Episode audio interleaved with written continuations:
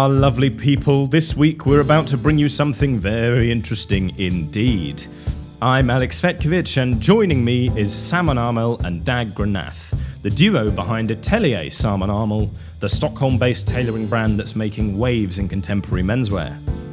Founded in 2010, Saman and Dag have worked tirelessly over the last nine years to create a company with unbridled cool factor, a unique product range, and unswerving attention to quality. They're inspired by architecture, art, design, and seek to create clothing that's fit for the modern man, a vision that has just been showcased by their debut collection for Mr. Porter. With all this in mind, I wanted to get under the skin of what's making Saman Amel such hot property in European menswear right now. Here goes nothing. Well, guys, I'm super thrilled to have you on the podcast. Uh, I'm really excited that you're here. Thanks for taking some time out to come and chat. Um, I'm afraid, dear listeners, we're meeting this week in a rather sterile meeting room in a co-working office that we've booked. but the, the two the two very elegant gentlemen before me are, are brightening the room up no end. Trying to spread some warmth. Absolutely. Um, thanks for joining me today. Thank you very much, Alex. Thank- much. Uh, Thanks for having us. Yeah, Right. very, very happy It's to be honour. on I'm, the I'm podcast. thrilled we made it work. But Yeah. my, my first question to you is is simple. I hope probably got a big one, but it's simple, which is how do you guys think about and define Atelier Saman Amel today? Are you a European brand, a Scandinavian brand, a tailoring brand, a casual wear brand? You sit you sit across all these things.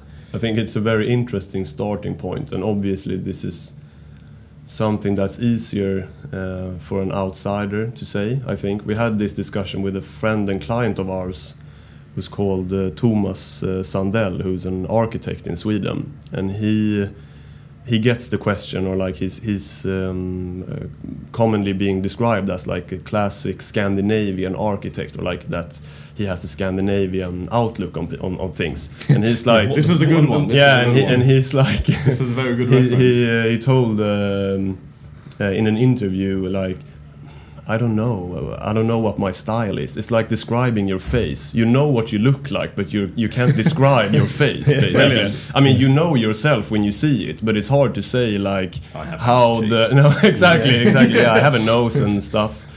But I think uh, what we have been uh, growing more and more uh, into is a form of uh, a form of brand that um, produce and uh, deliver a classic uh, ta- a, tailored look, uh, a wardrobe that's based on tailoring that's um, uh, equal parts elegant and relevant because these are the two words that we keep coming back to all the time.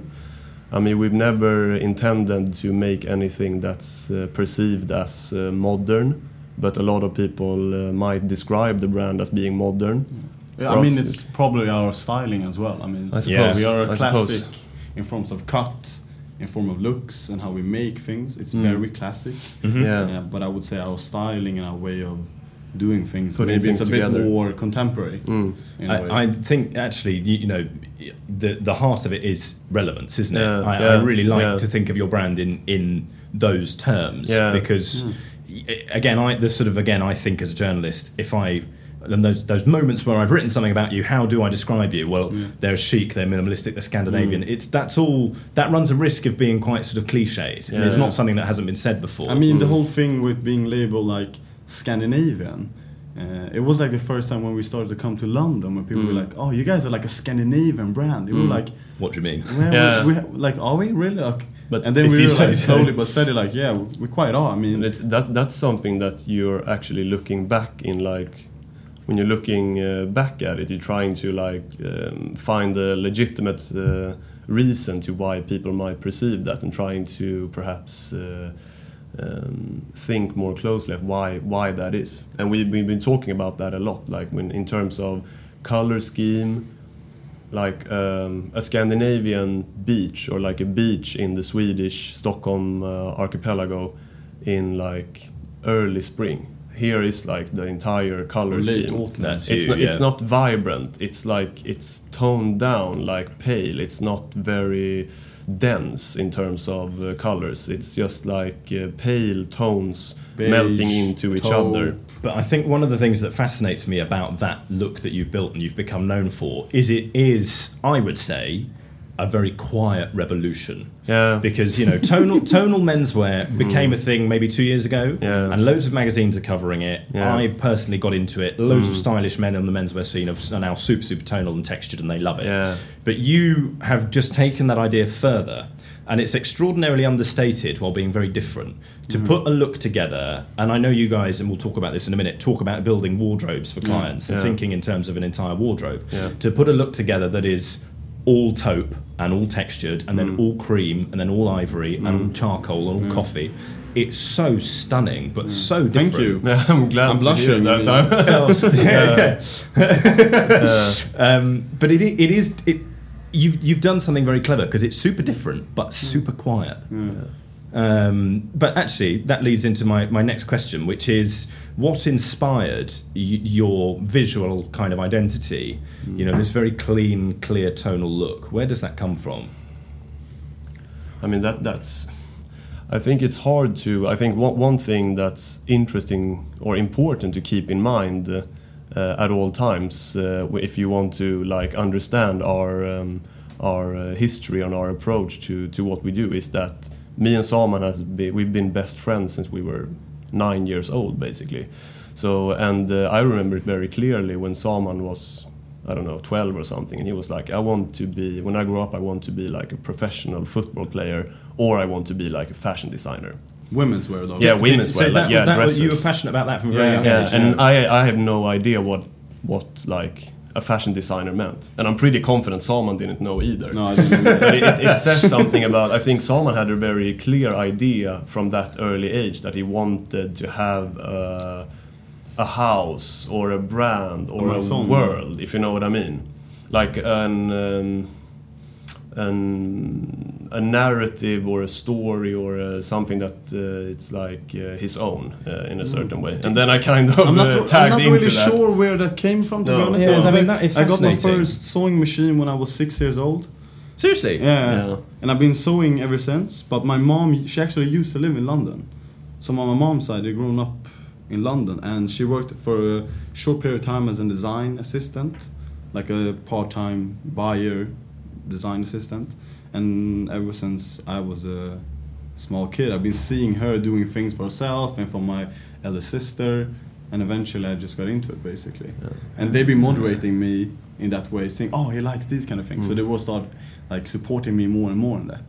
when we when we started working together, obviously, it's not uh, it wasn't really work in terms of we didn't uh, make a living out of it at that I point. basically but- forced Dag to yeah, come and play with that me. was that was in high school basically, and I think at that point Saman was it was growing very clear that Saman, when you compared because Saman studied tailoring or like design uh, with focus on tailoring in in uh, in high school. And his other um, people in his school were doing like very avant-garde conceptual things, and Saman were only doing like buttonholes and stuff like that. That's when I realized like what like women's wear Yeah. haute couture is not really my Yeah. thing. Every- I- it felt like everyone in the class Yeah. had it very naturally going Yeah. on, and I was just forcing myself with the women's Yeah. wear, like trying to Trying create to things. have ideas. and be then you just and- try too hard, basically. And when we when when you start to narrow it down to like okay, it's gonna be it's gonna be classic stuff. It's gonna be jackets. It's gonna be shirts, trousers, knits. It's not like we're not inventing the wheel basically. Then you have a pretty narrow framework to work around in terms of if you want to uh, uh, experiment. So texture and color and stuff like that. That's basically what you have. I mean, we're not trying to like add zippers, diagonal zippers, like stuff like that. So for us, it's been very natural to to try to be very specific in digging where we stand, if you know what I mean. So so we've always uh, experimented with uh, with color and tones, and basically just found a certain um, palette that we Mm. feel comfortable with, and that's. Uh, what we enjoy. Yeah. Uh, Has that palette evolved at all over the last few years? yeah, it's evolving all the time. It's Mm. evolved a lot since Andreas, our colleague, uh, joined us. He had a lot of ideas that we were like, I could never, you could never pair that with that. I mean, it's a, that's a, that's a, that's wrong. Yeah. But after a while, seeing him do it, it's like, looks amazing. I mean, I'm wearing now in a bleached black linen full suit. yeah, I mean, that's something that we wouldn't do two, three years ago. yeah, But these are all other like tonal things that we can tr- try to play around with. yeah. but I think it's always like that. Like in terms of colors, um, it's hard to think about a color for what it is. I mean, in terms of a singularity, you always think about colors in terms of configurations, like together and how they work together with other colors, or as an total outfit, for example. So it's easy to say like, yeah, I don't, I don't like the the color orange. But you maybe if you see if you see orange in the right configuration and the right tone of it, it's gonna maybe it's amazing and trying to experiment all the time with that. Okay, can we integrate uh, glazed black finish into this uh, Cold beige, Exactly. taupe. Does that work? I mean, does that make sense? Yeah, for us it makes total sense. Okay, can we do that with like uh, tobacco, uh, that type of more reddish, that type of color with black? Mm, I'm, I mean, I'm not feeling it too much. And then you, you, you like you always try to push You're yourself in that. constantly refining. Yeah, yeah. I mean, like color schemes and shades of color is something that we talk a lot about. Yeah. But something that we really talk a lot about is uh, warm and cold. Yeah, So that's exactly what Dag just explained. Having a, a cold beige or like a warm tobacco beige, Mm. totally different thing. And these things we try to play around with quite a lot. So it's still Mm. the same color, but there's tons of shades, and Mm. within the shades, it's either hot or cold. all of this is absolute music to my ears. Yeah. It's fascinating. This is like sitting here talking to a pair of painters. um, I, I absolutely love that. Yeah. The the the other thing that that's really sort of just resonated with me because you're chiming into a little bit to my own personal journey, just uh, getting my summer wardrobe sorted. Yeah. Um, over the last couple of months is not looking at colours in isolation. I love that idea. Um, c- case in point, I'm sat here today in a rayon shirt with a with a burgundy and a yellow palm print on it. For years, I've hated burgundy, I- Yeah. and then I decided a few months ago I, I was looking for something new Yeah. in terms of palette. yeah. Because everyone just says I wear brown all the time, which I think Yeah. is a fair. It's beautiful. Suits you well. Uh, well, bless you. um, but uh, you know, it, I've I just in the last few months have tried to open my mind to different colours, and actually, for you guys to be doing that all the time must be Yeah. fascinating. There's really there's a book uh, written by a guy called Josef Albers, which is like um, I'm not actually sure what his profession is, but he wrote a book about the interaction of color, which is like the first real book on yeah basically uh, like color theory. Uh, so he's an art school professor. And uh, there's a certain um, uh, point in his book that's being made. Like it, it's usually the colors you hate the most that you will, if you give them a shot, like the most. I mean, I'm, I'm not sure how he how he argues around though. that. Yeah, but for me, it's the it's the thing with like I, ha- I haven't worn a single black garment ever, or like light blue, like baby blue, like this type of like yeah with baby's clothes blue.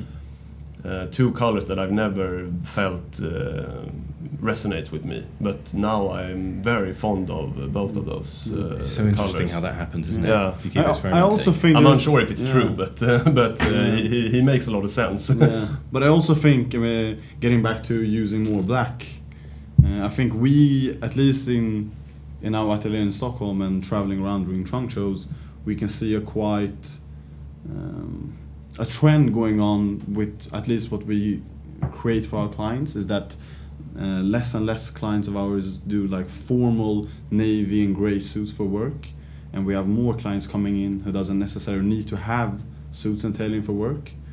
And that open up obviously for other things and and then it's about making it as relaxed as possible. yeah, Yeah. maybe it but it could also Yes. be uh, more uh, on the opposite in our case Yeah, we do a lot of what we call evening wear so it's Yeah. not tuxedos Ah, okay. and it's not formal things you have for work Yeah. or for like a wedding so everything in between It's like- for Yes. life in between Yeah. basically I we think call it it's- evening wear I think it's also quite fun that the guys who are mm, the most formal stuff that we do, like uh, it's usually for the guys who are in design or like tech or stuff like that, which is quite interesting because there's there's something happening there with like people in finance, uh, these sort of um, uh, business branches. They they are now able to experiment downwards, but the guys in uh, tech or design they are able to experiment upwards because Right. they don't need to wear the hoodie and denim uh, cliche either. So it's always those guys who are interested in like bespoke shoes and they want like a good pinstripe suit because they were never able to to wear that uh, before.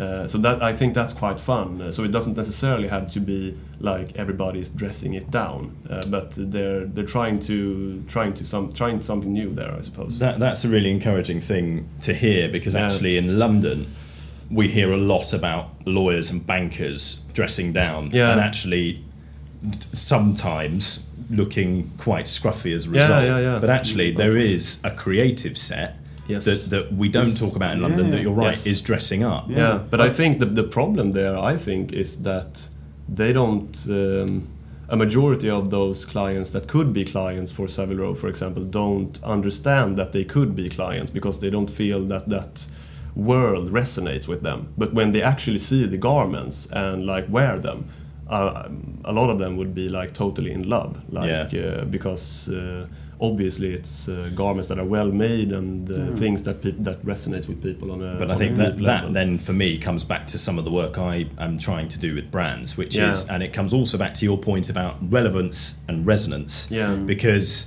men connect, I think the vast majority of male consumers connect with a brand or a set of values or a perceived identity before they connect with the end clothes. So that the, there's still a huge problem But with that's what brand equity is about. Yeah. I mean, Yeah. building a strong brand. That's what it's about. Exactly. I think it's even more. I think it's uh, Highsnobiety or like hype beasters. I think it was Highsnobiety. Obviously, a different side of the spectrum, but they wrote a very interesting like white paper on the millennial consumer, and they uh, were talking about exactly exactly Mm. that. I think that's like an entry point, uh, at least, to Oh. understand the product. Yeah, and I guess that's what you've achieved. That a lot of the traditional tailoring houses can, I think, at times still struggle with a little bit. Mm. Is you have created again a brand that resonates and that's relevant. But I'm quite intrigued to sort of unpick that a little bit for you. Yeah. What What do you think? Uh, it is about, and this is, must be a very difficult question for you to answer, given it's your company. What do you think it is about Atelier Saman Amel that is resonating at the moment? Why? wh- What's it's it's a sort of an, an irritating. What's the secret of your success no, kind of no. question? Uh, I mean, in terms of success, I'm not sure how much uh, success there is to talk about, but we're trying. We're trying at least. But I think We're doing that our best. uh, yeah. To a certain extent, I think that uh, we touched upon this earlier. Uh, that the dichotomies between formal and casual are breaking up a lot, and the the clear distinction between um, uh, casual street and tailoring is also breaking up a bit. I think uh, in terms of uh, the modern male consumer, he's not interested in having like this is my going to work wardrobe, this is my walking in the park on a Sunday afternoon wardrobe, this is my going out clubbing with my friends wardrobe. He just wants a wardrobe. He wants it to be quite small, quite effective, quite relevant. He wants it. He doesn't want it only to be like streetwear. He doesn't want it only to be tailoring, but he wants all of those things that uh, in a clear symbiosis, if you know what I mean. And um, I'm that's not really something we have planned, but for us it was always natural uh, because uh, we ha- have also had a background in like a big interest in. We both collected uh, Margiela, Helmut Lang pieces before, like even uh, starting to um, to do tailoring, and for us, both parts of the wardrobe has always been um, equally important, and there's no there's not necessarily like a hierarchy um, in the in the wardrobe. Um, I'm not sure if that's uh, one way of uh, explaining it, but it's, it's something that we are um, uh, talking to our clients uh, about uh, Every day. ev- yeah, every day basically. Yeah. That's Um, absolutely fascinating, Mm. and again, a quite a sort of a refreshing attitude towards wardrobe building. Actually, Yeah. it's something I struggle with personally, Mm. and I and I, I think perhaps it's because I've spent five or six years writing editorials about how to dress formally, how to dress Mm. For the weekend. Yeah. But actually, you're right. You know, some of the projects I've worked on just recently, I have felt like talking about weekend wear Yeah. and your walk in the park Yeah. and or going out for cocktails it it is starting to feel quite tired Mm. I, I'm th- something something I probably need to work on is a, is a lexicon for talking about menswear that's relevant but you've clearly Yeah. slipped into that niche It's so I mean, interesting we, we usually talk a lot about, especially in the atelier in, in Stockholm, uh, about hybrids. Mm. That's why, I mean, we're a tailoring brand, but we also would like to say that we're quite strong knitwear brand. Mm. Uh, I mean, we do custom-made knitwears. yeah Uh, I'm not And sure. they're stunning. I'm not. I don't. I'm not sure if anyone else is doing that on the same level that we are doing it, and that's something that we're super proud as well. But with that said, the knitwears are hybrids for us because Mm. they give us the option of creating smarter things with few things. So if we can give, uh, if we can create the suit and give some time researching on a good cloth with some Mm. texture on it, Yeah. then suddenly we can create something that a client can have for work. Yeah. Then he can get rid of the jacket and just have a pair of knitwears with Mm. that.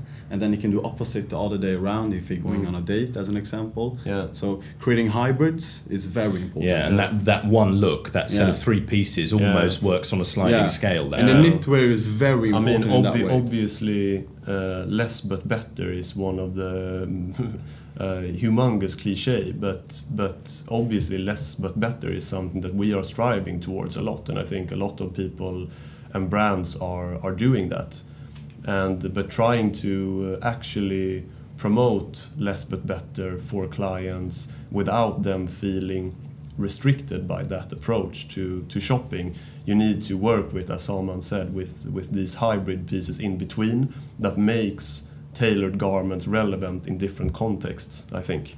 Um, and I think we show that a lot on Instagram, in Yeah. our lookbooks. Yeah. It's a very strong, uh, how do you say, a part of our foundation. I mean, and it's growing every day.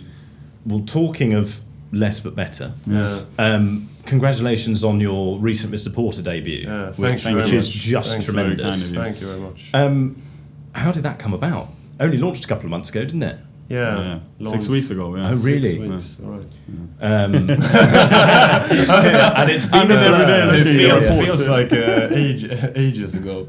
Um, no, it was. Uh, it was. Um, we've actually been talking a lot about that um, internally. Like, obviously, uh, we have a lot of Sweden in terms of per capita, the amount of design companies and fashion companies that are uh, from Stockholm is quite a lot.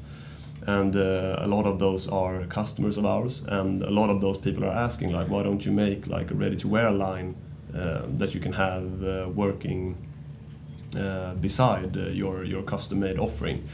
And uh, I mean, we've we've talked about it, and we've Mm. been uh, intrigued, but we've never like felt that. Um, it's the right time. We don't have the logistics or digital There's a few infrastructure. things, yeah, yeah. you need to have in mind when But we have said that if we were to do something like that, it would be really cool to do that together with Mr. Porter. Yeah. Um, and then um we we got a call from Mr. Porter Out of the blue? asking. Yeah, no, it was really out. It was it was out of the blue, and Yeah. um, yeah, and that, then then we kind of Yeah. like yeah, let's let's uh, let's try, let's Yeah, try. it exactly. I mean, we happens. haven't.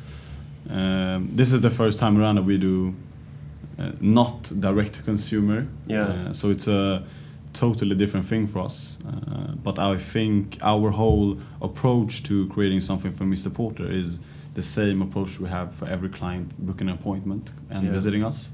We want to create and curate a wardrobe for this client. Mm. If it's everything at once or if it's uh, planning for upcoming years, it doesn't really Yeah. matter. But we have the same approach for Mr. Porter as we do for every client. Yeah. It's the same way of working for us, at least creatively. Yeah. Then the other part of logistics and pricing and all that is a totally different thing. Yeah. But I, I love Saman, that. Saman he has a extremely good eye for seeing uh, garments as uh, a part of a bigger whole uh, and understanding what the client needs and how it's going to work in that client's life. Obviously, all good design starts with an understanding of who you're designing for. And after having sat down with Mr. Porter and talked to them, like, okay, this is our vision, this is what we're about, and uh, they gave us extremely free hands with with like doing what we wanted to do with the collection, and then uh, we kind of. I told Saman basically like I mean just do what you do with the client because I'm I'm unsure how you do it but if you think like, this is a, this is a client that you're like do do your dream wardrobe for this client. Mm. and then it's it's just that the client is buying like one of each size and a lot of each size. So so it's not it wasn't very complicated after Yeah. that I think. But I, I think Um, again that's tremendous because now you've said that to me, I can see in my mind's eye, having browsed the collection, yeah. uh, how that really does work and how you have basically I don't know what it is, maybe it's 15, 16 pieces, Yeah, but it is exactly. a wardrobe. Yeah. yeah Um, and the other thing that I love about it that we've talked about before is often when a, a brand with a very unique identity Yeah. moves into a slightly different part of the market, yeah it, something gets watered down. Yeah. And this really isn't. Yeah. It is. It, it could all be just your bespoke showroom pieces. It's Yeah. exactly the they're, same product. They're made with exactly the exactly same tailors in Italy. Yeah. Everything is produced exactly the same way, uh, and this is one of the reasons why we haven't done wholesale before, Mm. because with the, the the companies and the um, artisans that we work with in Italy, there is no room on the margins to do wholesale. Mm. Uh, if you want to work on this level of handicraft, it's very very hard to do Yeah. a wholesale model on it, and uh, you can see that uh, obviously it's a trend going on with uh, brands coming up doing direct to consumer uh, as a model basically, and wholesale is unfortunately slowly but steady yeah, growing. struggling. Uh, yeah, struggling, struggling. Yeah. Um, how has it been received? Is the next question. Yeah, I think it's been very, very well received. Uh, obviously, we don't have a lot to uh, compare with, but it's been selling quite nice from uh, from what we've heard, and the reception uh, in uh, in uh, press has been amazing. Mm. Obviously, we feel every day that we are very, very grateful to uh, the clients that are supporting us and actually buying pieces from us in our atelier or during trunk shows.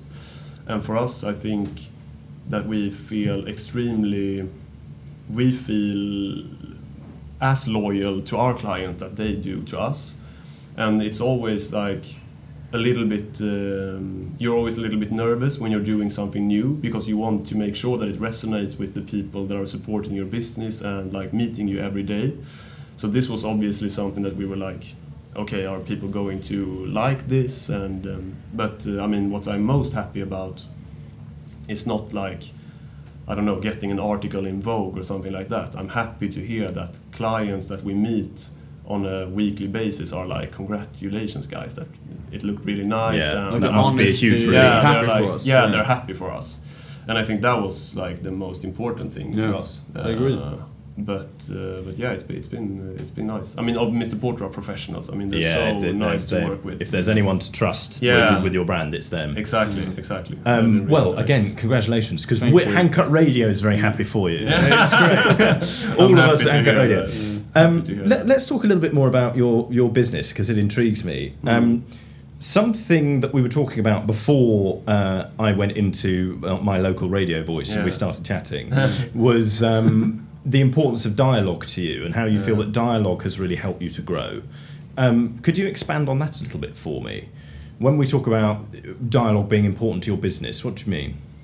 I think um, the problem with uh, operating on a basis where you don't meet uh, the final client face to face on a regular basis is that uh, it's going to be very hard for you to uh, build, uh, to, to design good and relevant things. I mean, dialogue uh, could also be understood in the wider spectrum. Like, dialogue is the process of developing uh, your own personality, developing relationships, uh, but also the process of uh, deepening an understanding for another client, uh, for another person, in order to to make good things for that person.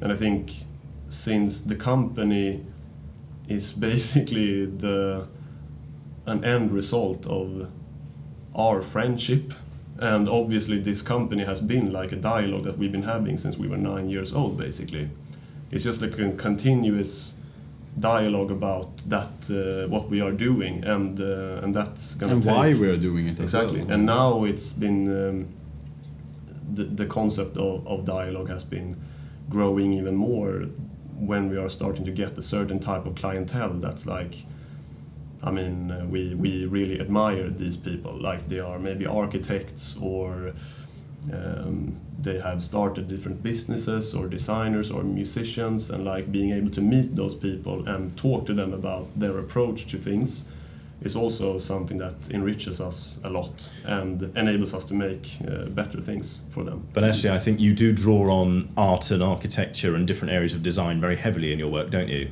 Where, where do those sort of passions come from and, and feed into Saman Amel? I think uh, I actually studied architecture for a year uh, two years ago. So that uh, has been very more uh, because I mean starting this company was first my hobby, and then it became my profession. Mm. So I ended up looking for other And, hobbies. and, hobbies. and my profession Exactly. after a while. Exactly, I forced you into it. so, exactly. uh, but I'm very happy that you're along, along the way with me. Yeah.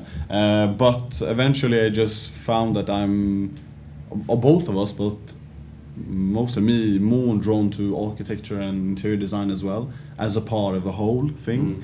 Uh, I mean, we have a few clients of ours who guide us in those things as well, and it's very fun to have a dialogue with them, even though if they're coming to us to get help with their wardrobe, uh, at the same time we're talking what they do and where they find their so, uh, source of inspiration and where they're looking at for colors or materials or structures. And I guess when you are working extraordinarily hard on building your business Yeah. uh, and your life is just clothes, clothes, clothes, clothes, Yeah. clothes, it must also be quite refreshing to be able Yeah. to step back and go, Of course, yeah. oh, thank God they're only clothes. Yeah, no, I, I agree. I agree. I think Saman has a much more uh, developed sense of aesthetics when it comes to form um, uh, in the wider spectrum, if you know what I mean. Like, I, d- I don't care so much how my home looks. I mean, if I go into a restaurant, I'm like, It's the most Yeah, beautiful home though. it looks I was- nice. I was gonna only- say, I it's don't only- believe a word there. It's only, it's only but books that's what good everywhere. taste I guess. Yeah. but, but someone like when he enters a restaurant, he's gonna be like immediately like touching the table and like, oh, it's interesting. Why did he choose this material? And like, oh, that's a really nice lamp. And I'm like, I mean, I don't have that same eye, uh, but You uh, do. You, do. obviously. You, just, you just don't mind it that much as I do. Uh, but obviously, I think it's nice to have other um, other other interests uh, Yeah. in terms of uh, yeah. I mean, you would go crazy if you didn't. I Yeah, I suppose. bet. Uh, Um, talking of going crazy, Saman Amel is now nine years old. Yeah, almost. Almost yeah. nine Yeah, years old. Yeah. What What are some of the I don't know. What are the some of the challenges and the things you've learned along the way? What What, what How have you built this business? I, I mean, first of all, we've uh, we own the company ourselves. We have uh, never uh, had any money like starting off.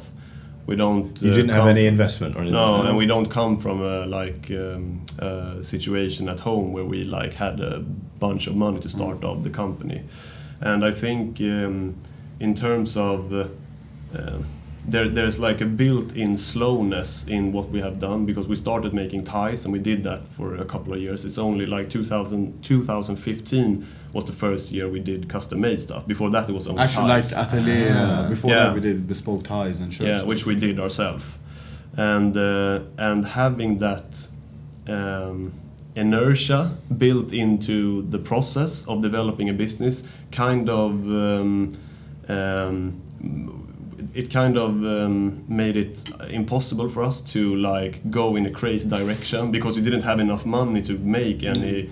We didn't have enough money to lose any money, if you know what I mean. Yeah. I mean, the whole foundation is built on that. We bought two meters of fabric. This is actually a true story. Yeah. We bought two meters of fabric, made two ties out of them, like the seven fold. So there's a lot of Yeah, a lot of going- cloth. Yeah, exactly. Sold them, bought four meters, made four ties, sold them, and then just. and it was- literally started like that. Yes. Mm. In- And we were 15 years old. I mean, But one one big thing that we have learned uh, along the road is that, uh, and it's not like uh, we've been the the interest for like uh, building a sustainable business uh, has increased a lot. Like a business that we can actually live from. It, the the um, going from like okay, this is a hobby that I do with my best pal, to like okay, this is going to be a serious company. We're going to have people employed. That's a switch you need to be very careful when you Mm, make. that's And- scary. and- yeah, yeah, but it's like it's also intriguing and fun, but it's you, you need to make sure that's like okay, we need to think about uh, I don't know, like we're still a small company, but like establish some form of corporate culture that's not like okay, this is two blokes having a good time, if you know what I mean. Mm. Um, so that's one of the things that's been very like. Uh, That actually must be quite a difficult thing to give up. To Yeah. kind of go, okay, right, I'm we're in a good place at the moment. We're, we're really enjoying working together as a duo. We're Yeah. doing okay, but we need to put our serious heads on for the next year and go Yeah. again. Yeah. That's that's yeah. That's but I think tough. it's been very natural for us in that way because when we started off doing this 2015, I mean, we were quite young and charging this amount of money for things. People were always questioning us, like, Yeah. "Do you guys really know anything about tailoring? Like, do you actually know anything about making garments like this?" So we we ended up being forced into being more professional in a very young age, Yeah. and I think the whole hobby thing disappeared quite quickly Yeah. and we realized uh, this is still fun. Yeah. We can have it, have it as a profession, but as it's well. yeah, exactly. But I think it, it wouldn't have been possible for us to make what we are doing if it wasn't for the fact that Saman had. I mean, he made jackets for me that he made himself, like a lot of them, uh, when we were still in high school. So, like, mm, without Saman's knowledge of basically how the architecture of a jacket, it wouldn't have been possible, I think. I Mm. mean, uh, I have a different outlook uh, on it, and we have obviously different skill sets, but um, especially when we started off, like Yeah. being Yeah. uh, as I think the it's a, it's a young- combination of both of us. I would say. I'm, Yeah. I'm obviously I, Yeah. I'm very happy that you're saying that, but I think it's a combination of both. Uh, But I love- I, guess the the listeners to this podcast is going to realize that as well.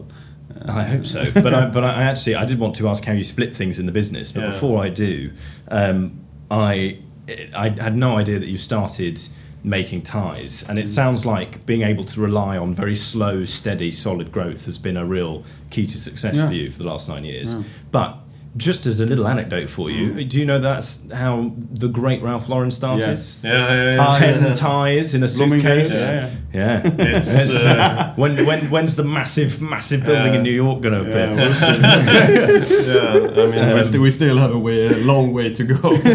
but uh, yeah, that's that's quite uh, funny actually. That Tr- story, that story story. is being brought up once in a while actually.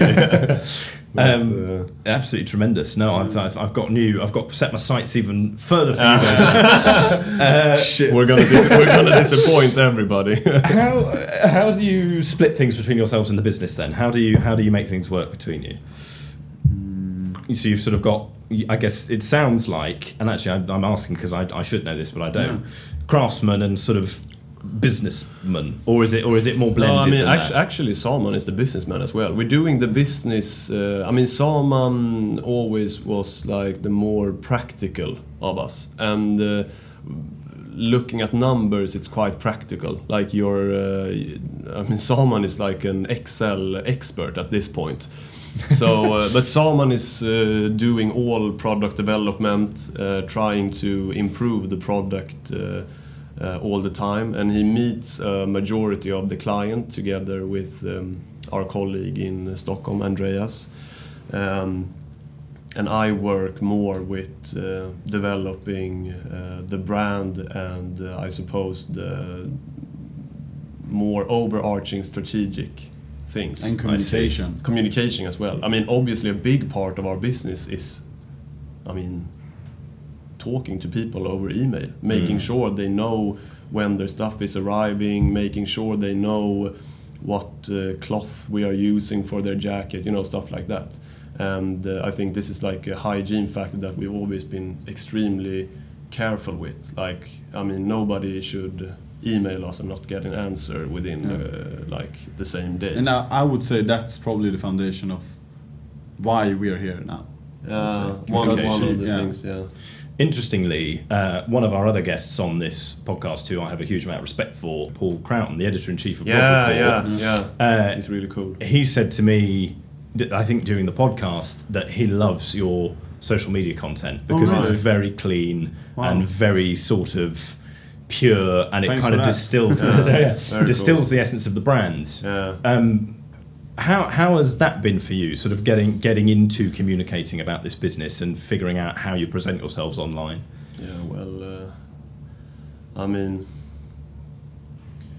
I wish I had a good answer to, Yeah, to online that. is very hard because we work with a very tactile product. Yes. You need to feel it, especially with us working with very subtle things as we were talking on Mm. early on. Uh, neutral colors. I mean, there is a lot of hand touch to it. Mm. You need Yeah. to feel how cashmere Yeah. is to your skin. You need to Yeah. feel how baby camel is to your skin. You need to feel how I agree. vicuña is to your I skin. mean, super technology is going to ask for super tactility in a way. It's always been like a motto for us, and we need to, in our communication, make sure that we um, project an image that is strong enough for people to create a will to visit us.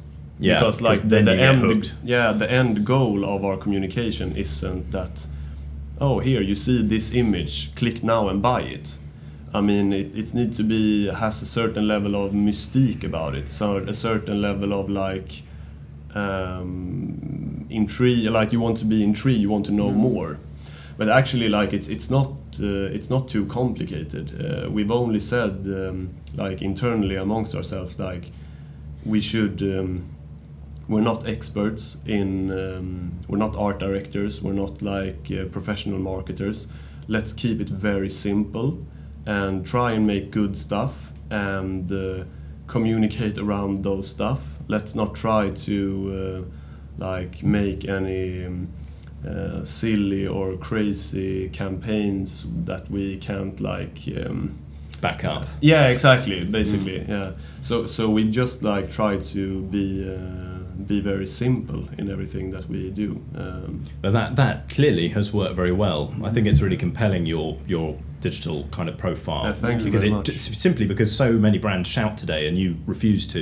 yeah, I mean Uh, that, like that's that. very very that's a very nice thing of, of you to say that's uh, exactly what we're uh, aiming for I think Yeah. And it's also referring back to what we said earlier, uh, making things that you can continue to do over time. hmm Uh, and I think, I mean, our Instagram has been evolving slowly but steady Mm.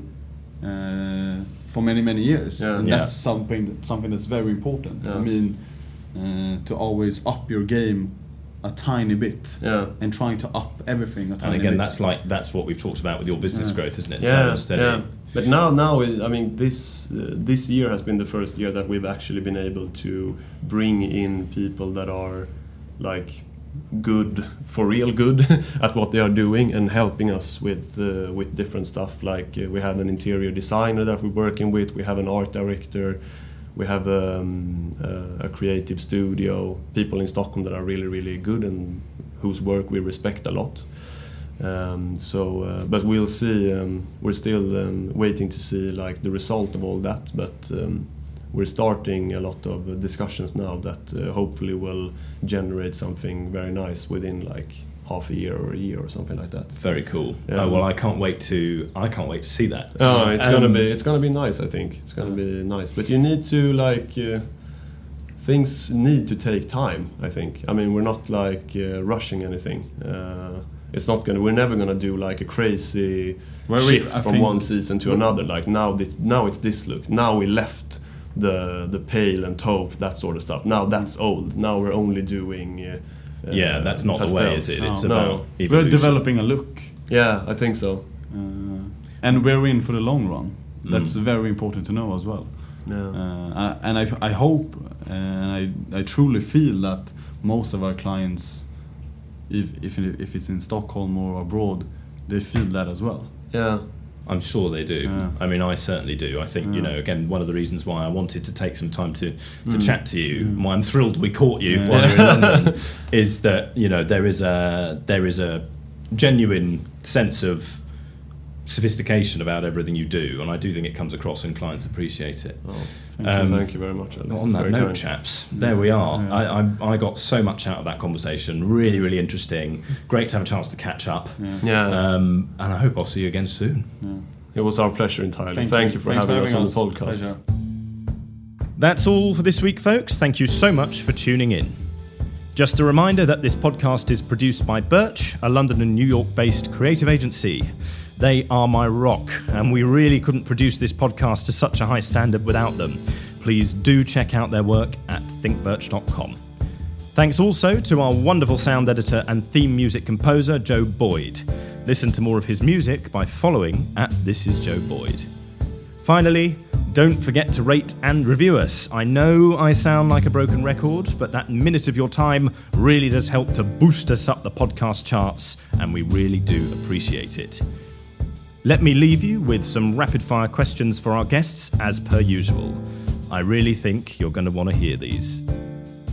Okay, guys, rapid fire, just uh, to, to get some thoughts out of your head as we as we close things down. Absolutely. If you could only wear one suit, what would it be? Taupe cashmere. I was going to say taupe flannel, but now I'm going to say uh, charcoal uh, flannel. Cool. Uh, who has inspired you the most over the years? Phoebe Philo, Celine Time. Ralph Lauren. Great. Uh, what has kept you going when times have been tough? Dag. Saman. It's uh, it's uh, you can't answer it in any other way. That's a wicked answer. And finally, what's the best piece of advice you've ever received? I, I, it was actually Saman's father told us that take care of each other. It's the most important thing. To always make sure that you take care of each other. It's much more important than being successful. Uh, Yeah. What a charming note to end on. Yeah. yeah. Thank you, guys.